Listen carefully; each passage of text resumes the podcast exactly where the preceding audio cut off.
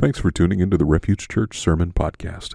It's our prayer that the Spirit would use God's Word to stir your affections for Christ during this time. While we're glad to provide this online content, please remember that it's not intended to replace commitment and connection within a local church family. Now, here's this week's message. Looks like I'll be getting some emails. Uh, all right. Um, there have been immeasurable discussions throughout history on what distinguishes man in our image bearingness. Uh, that we would say that we are the imago Dei, that we bear the image of God. What does that mean? What does it mean that to be human versus the other animals? What distinguishes mankind from that? Um, and thoughts upon thoughts upon thoughts have been cataloged about that. Most of them center around man's ability to reason uh, and that in any kind of capacity. And last week, when we talked about our, our, our, oaths, let your yes be yes and your no be no, we talked about Adam in the first encounter that we heard a yes be no. It wasn't actually a no, it was actually cow manure. Uh, and um, he lied to God. God said, Did you eat the tree that I told you not to eat? And Adam said, It was this woman you gave me uh, really blaming God. So, certainly, I think there is something even in Adam's response that distinguishes mankind from the rest of the animals. Uh, and some have argued that the greatest distinction between mankind and animal kind is this very thing right here our ability to lie. Uh, man has the ability to say no. That's different from all the other animals that were given in the garden. Man was giving, given something to resist the ability to trust God, the ability to reason out this is good for me because God has told me, and this is not. No other animal is given that reason, that capacity to resist. And of course, as you may or may not know, uh, throughout history, we have not done that well. But even in the most uncivilized of civilizations, even with religious background, uh, there have been practices of resistance to various appetites. Because even in our soul, part of our DNA, the way we were created, mankind is given the ability and the conscience to resist certain desires in order for better desires to take root. Does that make sense? Historically, we have called these virtues. Even ancient Greek history, there were virtues. And it was pretty crazy back then, but there were still virtues. When I was in seminary, my, my, uh, my wife taught, which is before any of these graduates today were alive. Uh, when I was in seminary, my wife taught uh, eighth grade reading. And I'm going to advocate right now that my wife was not paid nearly enough to teach eighth grade reading. That said, one time, because I don't know why, we decided to chaperone a junior high dance. And the DJ at this dance played not once, but twice the song with the lyrics You and me, baby, we ain't nothing but mammals. Let's do it like they do on the Discovery Channel.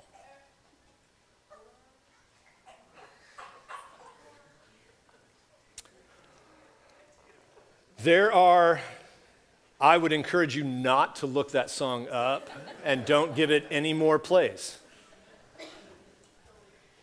This is in Texas, by the way.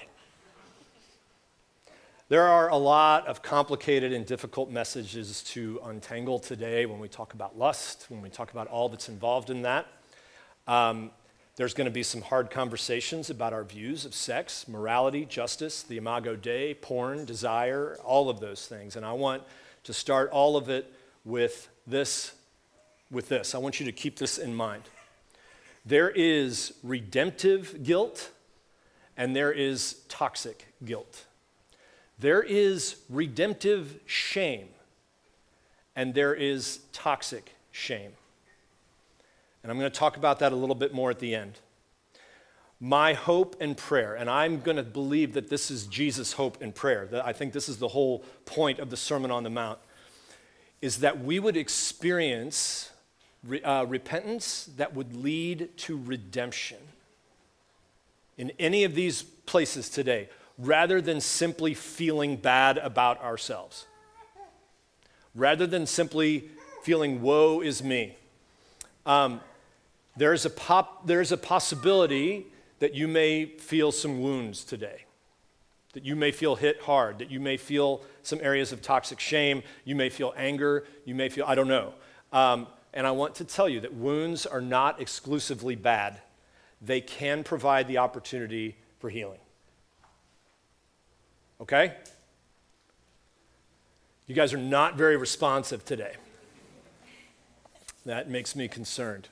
Some of you are just like grabbing the popcorn, see how the pastor's going to dance around this one. All right. So, with that, let's get into scripture. This is what Jesus says You've heard it said, You shall not commit adultery, but I say to you that everyone who looks at a woman with lustful intent has already committed adultery in his heart.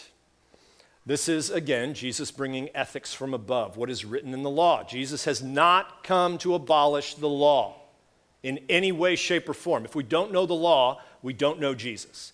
He's not coming to abolish the law. In fact, really, here, Jesus isn't even adjusting the law by referring to internal motivation. This is, this is actually part of the original law given to the people of God. Something unique about the commandments given by God versus versus the other religions of the day is that God does talk about the motive of the heart. He doesn't just say, be loyal to me and fight for me and win the land or whatever. Other gods, other ancient religions didn't really care as much about motivations. The God of Israel did. The commandments talk, they don't simply talk about external behaviors. The commandments say, don't covet your neighbor's wife. That's internal motive. The great summary of the commandments you shall love the Lord your God with all of your heart and with all of your soul. Those are internal motives. Um, and and uh, really, this is not even uncommon in rabbis of the day. A third century rabbi uh, said this uh, Simeon ben Lachish, uh, who was known for his honesty and his virtue. He said, Even he who visualizes himself in the act of adultery is an adulterer. So, there are still parts of our world today where adultery is punishable by death. Um, there are parts of the world today where marriages are still arranged by families, and probably a lot more parts of our world than you would think. And adultery in those are akin to treason. This is not just betrayal of a spouse, it is betrayal of a family, probably two families. Um, however, mental fantasy is hard to punish by law. It, it, something curious, there's still states today where adult, adultery is illegal. I don't know if, you, if anybody ever gets charged on those, but um, mental fantasy is harder, you can't punish that by law. Uh, but I want to tell you, mental fantasy does its damage. Sin will do its damage. So the teaching of the, etern- of the internal in our motivation was not uncommon, um, but it was still easy to justify yourself in front of others. I have been faithful to the law because I have not committed adultery, and you can't prove otherwise. But Jesus deals with the heart. Everyone who looks at a woman with lustful intent so the language here is interesting. This does not mean that looking at a man or a woman and observing beauty or attractiveness is necessarily sinful. That's not what is at stake here. God made us to appreciate beauty. We are given eyes to see beauty uh, and to appreciate it. And I think it is okay, even in other human beings, to see and notice and appreciate beauty. To look with lustful intent, however, is more than just beauty. This is how Eugene Peterson paraphrases this passage in the message. You know the next commandment pretty well, too. Don't go to bed with another spouse. But don't think you've preserved your virtue simply by staying out of bed. Your heart can be corrupted by lust even quicker than your body. Those oogling eyes you think nobody notices, those also corrupt. Oogling probably could use some updating. the term lust. So, this is not simply to look. Uh, in Greek, there are several words for look. We just have look can mean a whole lot of things. But lust is a religious term, and lust has to do with desire. And again, every culture in history has had some kind of posture, even if the fact, I mean, in, in the New Testament uh, time, uh, there was adultery, but it, most of it was temple adultery. So even there, they had like a religious, uh, I'm sorry, prostitution. Uh, which was not considered adultery actually, but the temple prostitution was actually an act of worship. Every culture in history had some kind of posture toward healthy desires and destructive desires, especially when it came to the sexual desire of another human being. They weren't all great, uh, but whether it be for motivation, uh, whether it be the motivations of morality or glory or honor or piety or religious devotion, um, most cultures in history place a value on resisting taking an action on lust simply as an appetite. Our culture, in all of our progress, has tended to view any suppression of this desire of, of, as sex as, a, as, a, as a, uh, an appetite they, we have tended toward viewing that as wrong and even harmful. Culturally, in, in my age range at least, there is strong suggestion that we now actually define ourselves at the very core of our being as sexual beings. That that is our primary identity. And we're going to see here in a few minutes sex, just like money and power, makes for a lousy God. So to lust, biblically, is an unhealthy desire. Genesis would refer to this. Genesis 4 says, like a lion desires its prey. What we see often portrayed in movies uh, and in books and commercials and wherever else, when people say, I love you, that can often be translated, not always, but often that can be translated as, I want to have sex with you.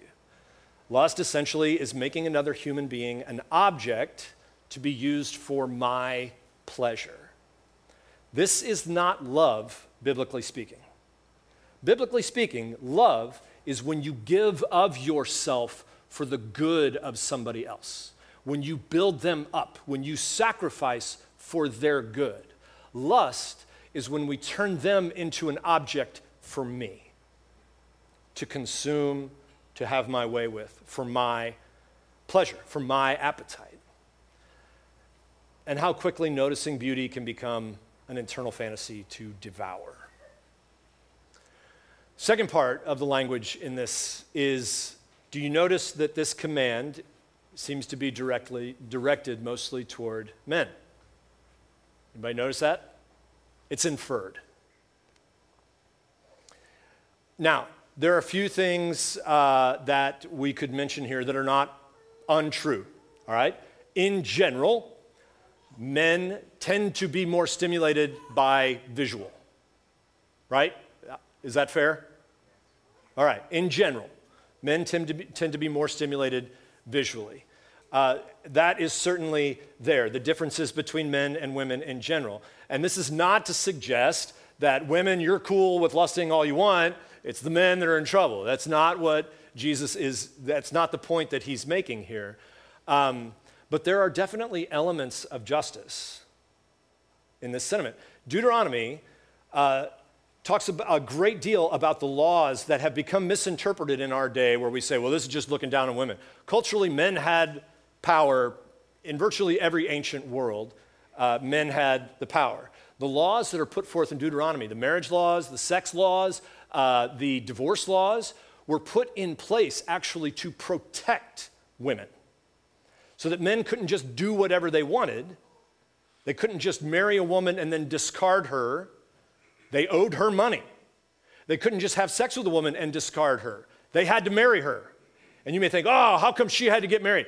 Because he had money and land and property, and now he was obligated to her in that way. These laws in Deuteronomy are put in place to protect women. Um, and we're going to look a little bit more at that when we talk about divorce next week. Yes, we're going to talk about divorce on Memorial Day. So look forward to that too. Uh, for lust, though, there, there, it is about justice. There was a common belief way back then that women were responsible for men's lust. Thankfully, that's all gone now. We have names for that now, right? Victim blaming.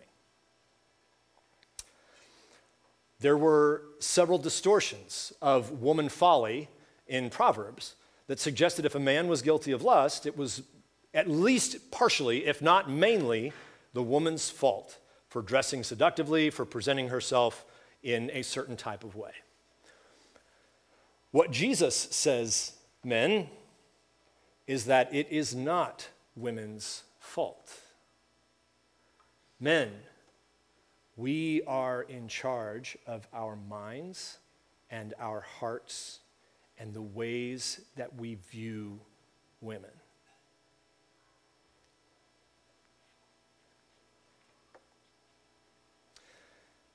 And the ways that we dignify women. Some of you uh, may have been raised in what is now commonly called purity culture. Um, and I'm not going to have time to break all, all that down. But, ladies, some of you were raised and have been put under the pressure to always watch how you, what you wear and how you act, lest you cause your brother, your brothers to stumble. All right, now, let me give a little qualification here, a little clarification before we, especially as we are walking into 90 degree weather over the summer. There have been some trends where I feel like the way we're heading is it's going to be within a matter of months perfectly acceptable for women just to basically wear underwear in public and it's a new fashion trend. And I will tell you, I, that's not helpful.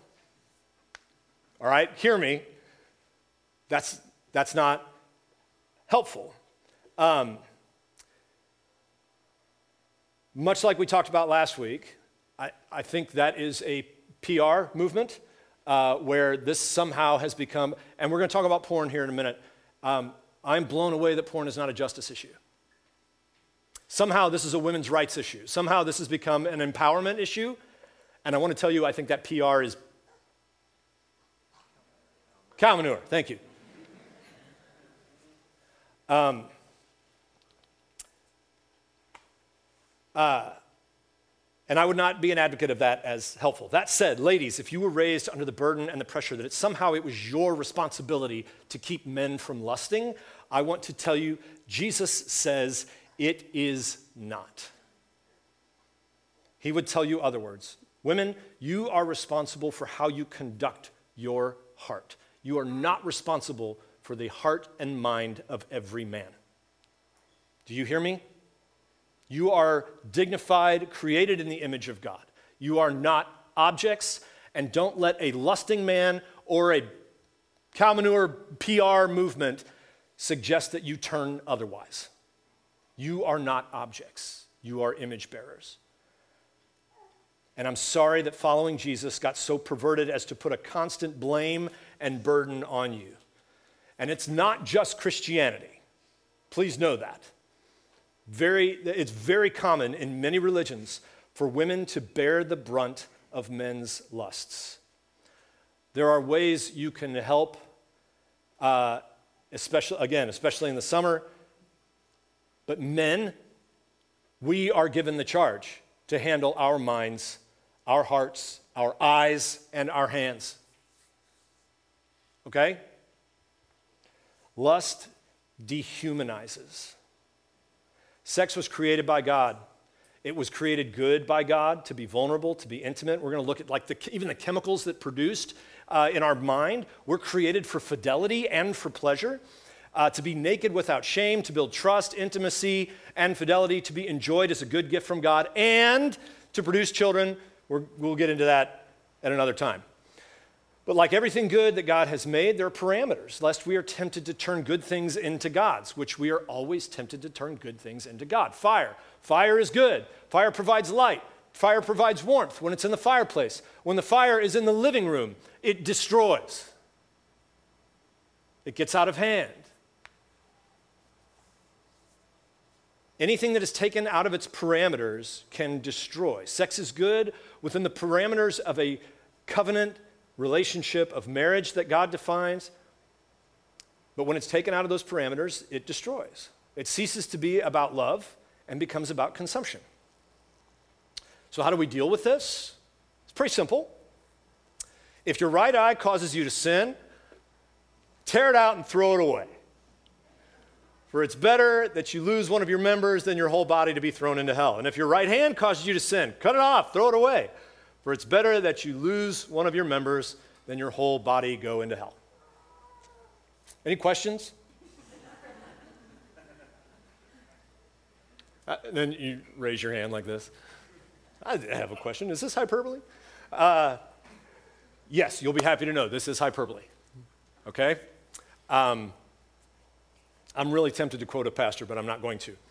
Uh, Jesus is showing us just how, just how we looked at last week, how anger, when it's not dealt with, can actually fuel and become, de- uh, this was two weeks ago, can actually be fuel and fuel and fuel and eventually become murder in our hearts. Lust does the same thing. And here again, when Jesus is talking about hell, he's, I don't, he's, in these passages, he's not talking about an eternal destination. He is talking about the reality of a life that leaves behind it broken, hurt relationships, internal shame. That's what he's talking about. Your life will be hell. Um, I do find it encouraging, however, what Jesus doesn't say here. Here's what Jesus doesn't say you shouldn't do it. Have you tried not lusting? How's that going?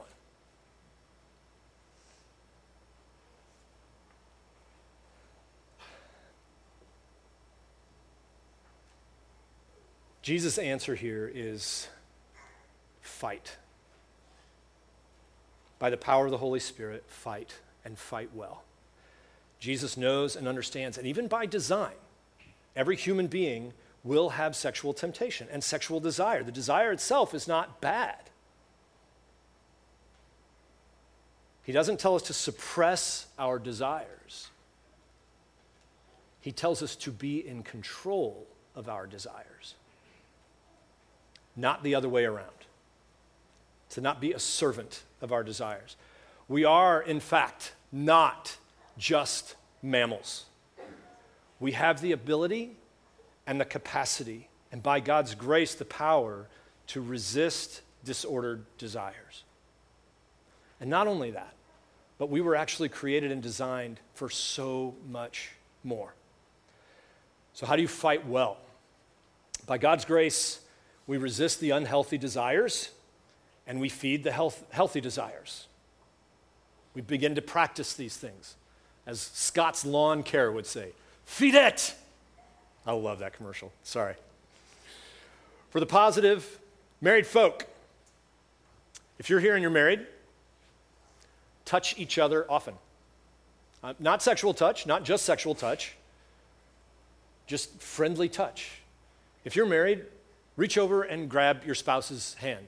We talked about this at the marriage retreat. There may be like uh, there may be touch aversion, there may be different things growing up and boundaries there, but you are, we are designed, this is part of like our fidelity and what binds us together good, healthy touch. Your brain, designed by God, produces oxytocin and vasopressin when you touch often.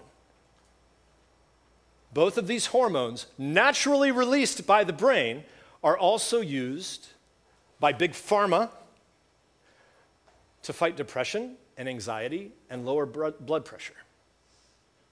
These are produced naturally in your brain when you touch. When we engage, engage in physical touch, they are released in both men and women, and they produce these kind of warm fuzzies that, that reinforce security. This is my man. This is my woman. They were created uh, 20, 20 seconds for a hug, six seconds for a kiss, and your brain produces oxytocin. They are bonding agents that solidify fidelity in a covenant relationship.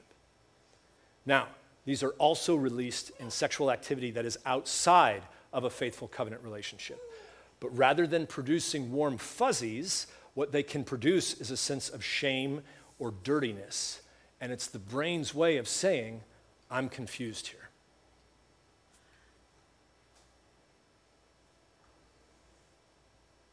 In addition, stimulation both from touch and from the eyes, your brain also releases dopamine. Dopamine is the crack, right? That's what we want. Dopamine is the part of our brain that says this is pleasurable. And when dopamine is released initially in our brains, it just kind of goes, but eventually it finds a path and it begins to take this path over and over and over again until this path becomes our default way of going. And the more repetition that dopamine is released, the more clear the pathway. Both of these things, when they work together, they can work for both pleasure and fidelity. However, when they're taken outside of that context, when these produce shame, and you're looking for a, a dopamine hit to compensate or cope with the shame, and the pathway of addiction has become the least resistance, it has been solidified, you go right back to the very act of shame that got you there in the first place to deal with shame. Welcome to addiction.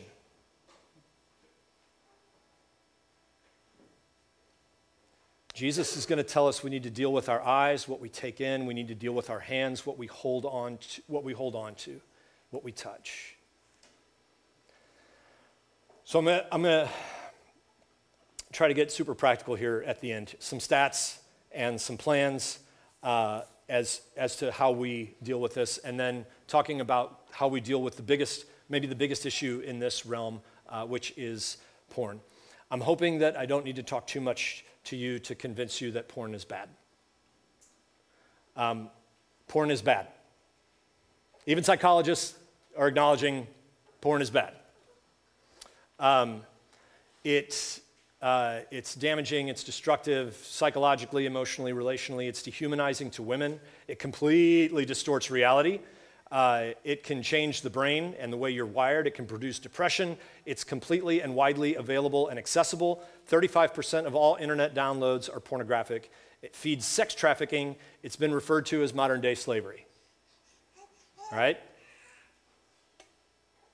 We all good? Uh, uh, we all agreement? Okay. So while realizing that it is bad, the shame and the stigma that goes along with this can make it really hard to confess, especially in the religious realm. And let me tell you this friends, brothers, and sisters, if you are fighting a porn addiction by yourself, you will lose. You will lose. Our enemy is brilliant and he's powerful. What happens is it will produce shame in you, which is actually appropriate shame. That is a proper response to see dehumanization and the sexualization and the objectification of women and men. That's appropriate. But then, if you don't deal with that shame and confess it before God and trusted community, it will cause you to take another route to deal with shame, a well worn path that got you there. Find a friend and get this out. Confess it. That's a huge part of the battle. There are great resources, there are podcast studies, ways for, uh, for recovery groups that will help bring it into the light, and not just like accountability groups. When I was, when I, when I was younger, accountability groups kind of became a way to swap porn sites, uh, and, and you never actually did anything. Um, there are ways to bring it into the light because it doesn't take long to form those pathways. Um, it can take about three to five years to actually reform pathways, to form new default responses. But it can be done, and it can be done well, but it cannot be done without the Holy Spirit and community. As the church, we are called to minister to one another and to shepherd not only our own hearts, uh, our brothers and sisters, but also the next generation. Here's how kids are being affected by this um, sex among teenagers is actually, uh, they say, an all time low. I don't know if that means all time low, um, but it's actually low. It's down, I think, close to 20% from the 90s when some of us may or may not have been in high school. Um, but um, among, uh, among high school students, it's actually falling uh, pretty fast. However, this is also a generation of students that tend to be very risk averse. Uh, driver's licenses are getting, uh, getting later and later and later. Um, there does seem to be an increase post high school graduation back to the norm, and marriage is being put way off, uh, and lots of other stuff to weigh. Porn, however, has been increasingly on the rise because it's just becoming more and more and more and more vastly accessible. Research by Common Sense Media. I'm going to read you some stats. Um, Common Sense Media, I did, I'm always careful about where stats come from. Common Sense Media leans slightly to the left, uh, and uh, I think it's funded by, by like Bezos and company. So take that for whatever you want. Um, but I'm telling you that if you think, oh, these are just skewed. 73% of teenagers have viewed porn online. 15% said they saw porn for the first time at age 10 or younger, which your brain is not developed to take that in. The average age for the first viewing is 12. 44% indicated that they watched porn intentionally.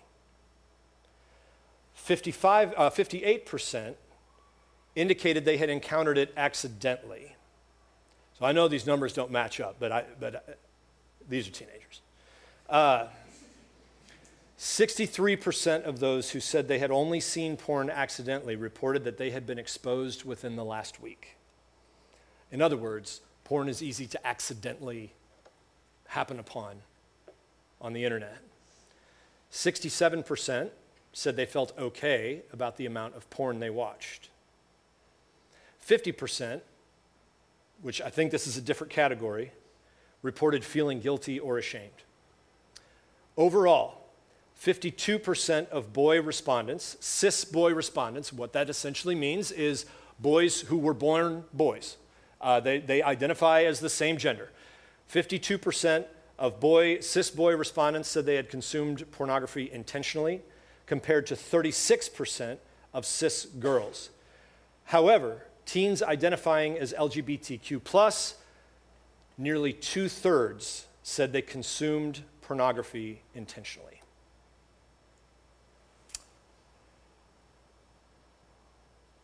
Here is a good stat. Of those who responded, 47% say, had, said they had learned a lot about sex from a parent, a caregiver, or a trusted adult. 27% said that they had learned about sex from pornography. However, less than half, 43% of teenagers, reported that they'd actually had conversations about porn with a trusted adult. But those who said they had had conversations, actually, uh, the, the high majority of them said that those conversations encouraged them to find other ways to explore their sexuality and learn about sex other than pornography. In other words, conversations with a trusted adult were good and helpful. My fear is that in way too many Christian households, this conversation not only is it not had, but it's actually sh- shunned. We don't talk about those things.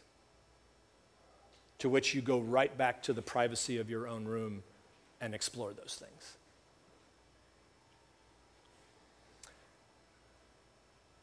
And this conversation can be had. It is had for ourselves and for our kids. The goal, here again, the goal is not that we can live up to the law. The goal is not, are we good or are we bad? The goal is that we can experience the grace and redemption of Jesus where we have broken God's laws and our hearts and our minds can actually be changed by the work of the Holy Spirit through confession, through, uh, through repentance, through hearing, God, here is my shame and my guilt, and hearing God say, I see it, I know all of it, and you are not rejected. You are loved. Now let's work on healing.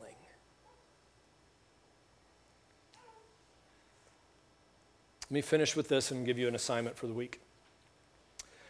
God is not the cosmic killjoy looking to make sure that all the fun stuff is bad when it comes to sex. We are originally designed for fidelity, for faithfulness, for trust, for vulnerability, for intimacy. That's what we're designed for. Our brains produce that, and when it works together, it works brilliantly. We're designed for healthy intimacy. We're wired for that. And all that was designed good has been distorted by sin. And in the case of sex, this can be a breakdown in trust, relationships, cultures, and now research is showing that abuse in sexual ways can even begin to alter your DNA from generation to generation.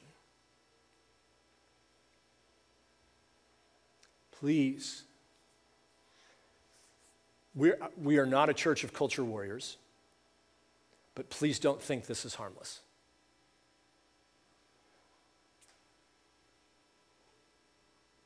Toxic shame convinces you to keep it silent, that you're the only one that struggles, that the cost will outweigh the benefits, and will keep you spiraling. If we say to that, well, we just need to do away with shame altogether, that just enables the addiction.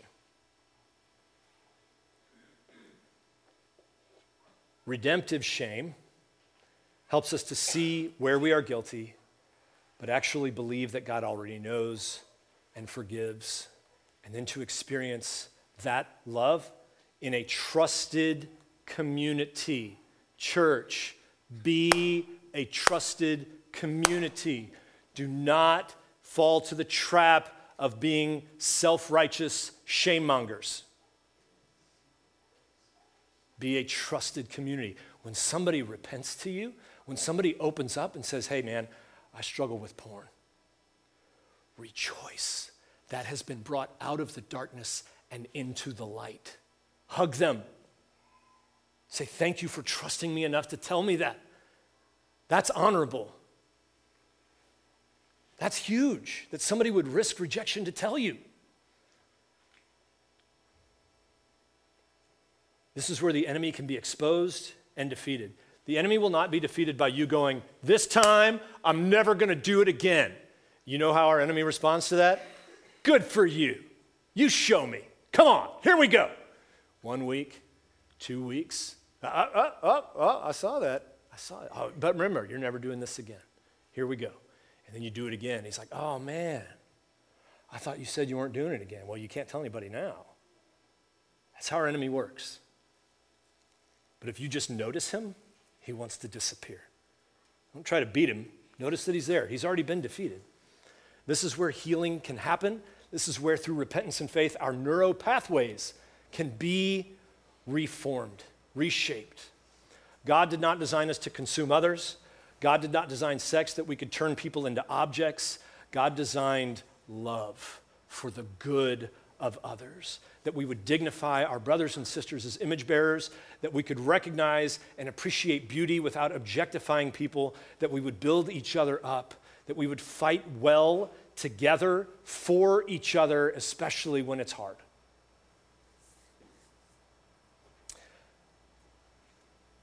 Please know this I am not preaching this from a pedestal. Please know that. Uh, I am in desperate need of the grace of God. I have a trusted community that I talk with about this stuff regularly. I do not in any, any way trust myself with the vast open arrays of the internet without some kind of guard or warning. I have covenant eyes, which I like to call my redemptive shame, uh, on all my devices, and we fight this together. Here's your assignment. I learned more about, uh, I forgot who it was, maybe it was Flannery O'Connor. Somebody said, I don't know what I believe until I have to teach on it. I want you to research this as if you're going to have to teach on it. I want you to learn about these things for yourself, for your brothers, your sisters. Research this passage. Your friends, your spouse, your kids, our kids. If you don't have kids, we have kids here, and we all need your help. And when you research this, think about this. Account for your own needs. Account for your failures. Account for the hurts and wounds that you have experienced that have been against you. Account for the grace that you need and have received. How would you teach about God's desire for love versus man's temptation for lust? How do you deal with shame? How do you deal with boundaries? What is helpful for you? What is good for you? What feeds you? How would you compel? Don't fall into the good and bad category. This is good, this is bad. What does God need to shape in you? How does God open us up? Study this. We are in a world that needs, we don't need any more finger wagging or cancel culture. We are in a world that needs, when at all possible, compassionate, helpful, hopeful conversation. And by God's grace, He can work in you wherever you are to bring healing and freedom and joy and restoration. Let's pray. Thank you, Jesus, that you designed us good, that you designed these things good, that even the ways that our bodies are shaped and our, the, the, the things that our minds produce, this is for your glory. They wire us together, they wire us to you. When we learn that we can confess and be honest, and you receive us with grace and mercy, we learn to do that more. And that's what brings change. Your kindness leads to repentance. Give us courage, give us grace, help us to find a trusted person to be able to confess. And I'll encourage this even in my prayer. If this is a deep wound, do not confess first to your spouse. Email me, find a trusted friend. God, give us grace and mercy to navigate our culture. In some ways, we are far more broken, we have far more access, and in some ways, this is just another cycle.